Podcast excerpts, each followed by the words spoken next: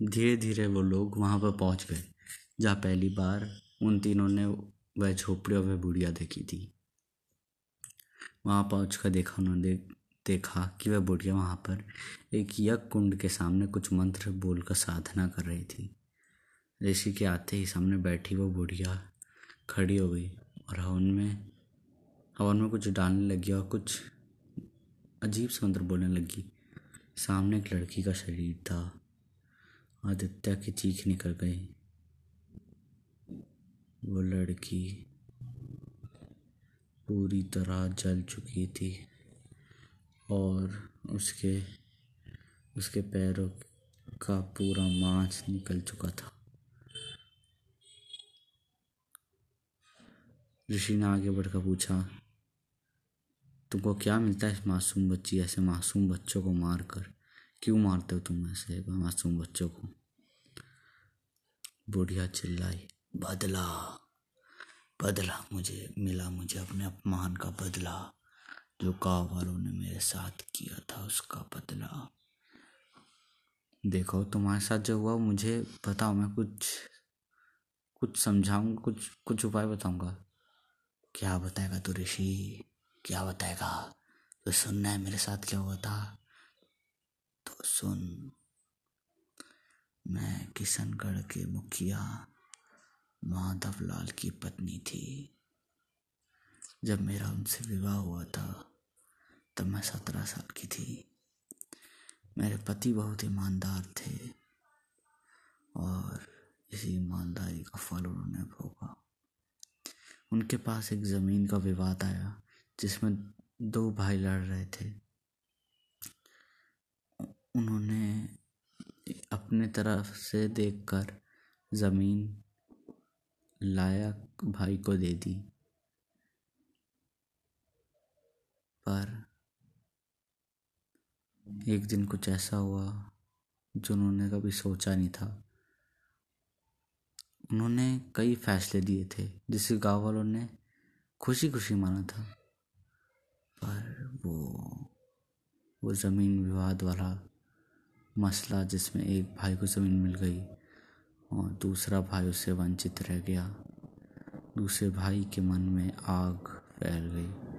वो वो उन्हें मारने के लिए उपाय सोचने लगा। बाद में उन्हें पता चला कि वो हर रात खेत देखने जाते थे।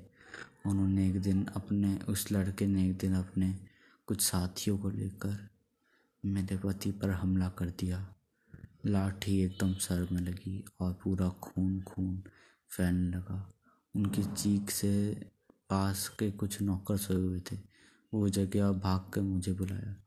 मैं वहाँ पे गई। उस समय उतनी सुविधा नहीं थी। वैद्य जी का घर भी काफ़ी दूर था। मैं अकेले कहाँ से ले जाती? नौकर भी हाँ मुझसे पिंड छुड़ाने के लिए यहाँ से भाग गए।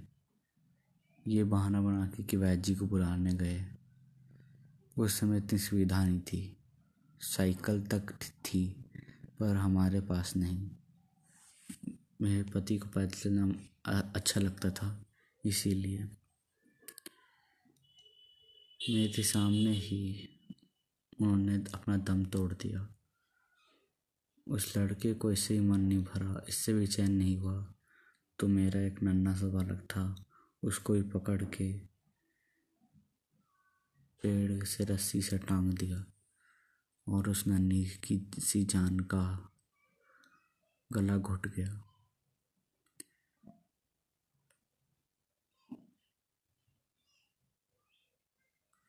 मैं पूरे गाँव में अपने बच्चे का मिठाई लेकर गाँव में घूमती रही। पर किसी ने किसी ने भी दरवाज़ा तक ना खोला। आप सोचिए, मैंने क्या खोया? अपना पति, अपना बच्चा किस लिए? बस इसलिए क्योंकि मेरे पति ने ईमानदारी से काम लिया। मेरा बच्चा तो मर चुका था।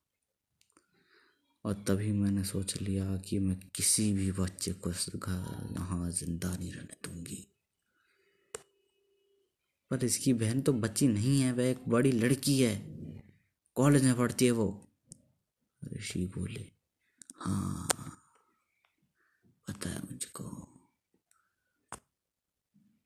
पर पर मैं किसी को उसकी उम्र से नहीं पकड़ती। उसका चेहरा एकदम मासूम बच्ची की तरह था। बहुत छोटी, उसको देख कर मुझे मुझे अपनी याद आ गई। मैं भी उसी उम्र की थी, जब मेरा विवाह हुआ था, जब और जब मैंने सब कुछ खो दिया। मैं मानता हूँ तुम्हारे साथ जो हुआ वो गलत था, पर तुम इसका बदला इन लोगों से क्यों ले रही हो? इन लोगों ने तो तुम्हें आज तक देखा ही नहीं, ना जाना है, ना इस गाँव की है वो। वो तो शहर से आई थी, उसकी बहन यहाँ पे यहाँ पे काम के लिए आई थी। तुम क्यों उसे, उसको पकड़ लिया? क्योंकि इन लोगों के परदादा यहाँ से ही थे। और उस लड़के जिसने मेरा परिवार उजाड़ दिया, मेरे बेटे, मेरे पति को मार दिया, वो इनके परदादा का बड़ा भाई था। इसीलिए इसीलिए पकड़ा उसको। देखो तुमने अपना बच्चा खोया तो तुम्हें पता है एक माँ का जब आंचल सूना हो जाता है तो कैसा लगता है? तो सोचो तुमने इतने बच्चे मारे और उनकी माँ के बारे में ज़रा सा भी नहीं छोड़ रहा? उनकी माँ रात भर रोती रही और तुम यहाँ पे उनकी आराम से बलि देती रही। क्या तुम्हें मज़ा आता है ऐसी ज़िंदगी जीकर? ऐसे मासूम बच्चों को उठाना, उनकी बलि देना, क्या मिलता है तुम्हें? तुम्हारी आत्मा बदले की ज्वाला से दहक रही है। इसे तुम ये कर रही हो। ज़रा ज़रा सोचो। क्या तुम अपनी अपने आत्मा को शांत नहीं करना चाहती? कैसे करूँ? क्या करूँ? मैंने खुद ही इतना पाप किया है कि कि मुझे तो भगवान भी माफ़ नहीं करेगा। और तुम बोलते हो मैं शांत, अपनी आत्मा को शांत करूँ। देखो, हो सकता है कि जब तुम्हारी मौत हुई हो, तब किसी ने तुम्हारा अंतिम संस्कार नहीं किया हो पिंड दान ना किया हो, इसीलिए तुम्हारी आत्मा भटक रही है। और फिर भगवान के द्वार में देर है अंधेर नहीं। मेरे हिसाब से अपनी आत्मा को शांत करो और इन मासूम बच्चों को छोड़ दो। उन्होंने अब उन्हें अभी दुनिया देखना बाकी है। मैं तुम्हें मुक्त करूँगा, तुम जाओ, छोड़ो इन बच्चों को। ठीक है, तुम्हारे कहने पे पर याद रखना।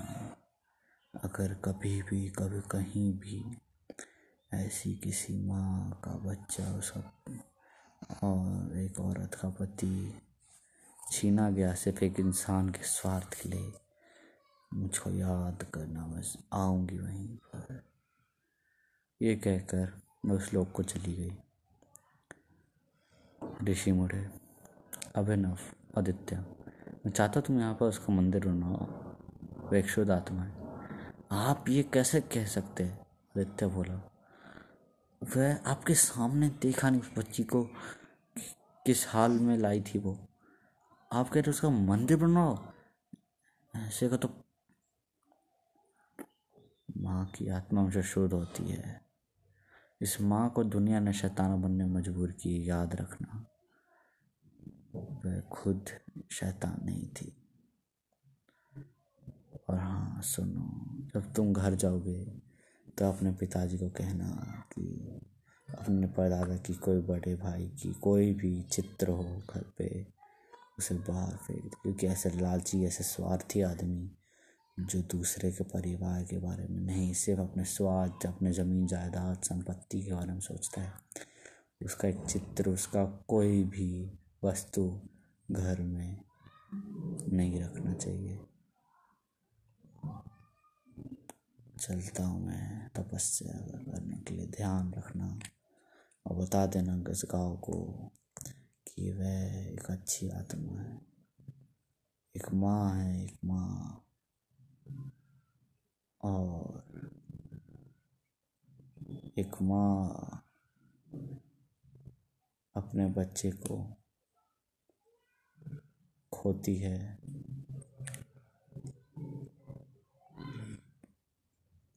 तो फिर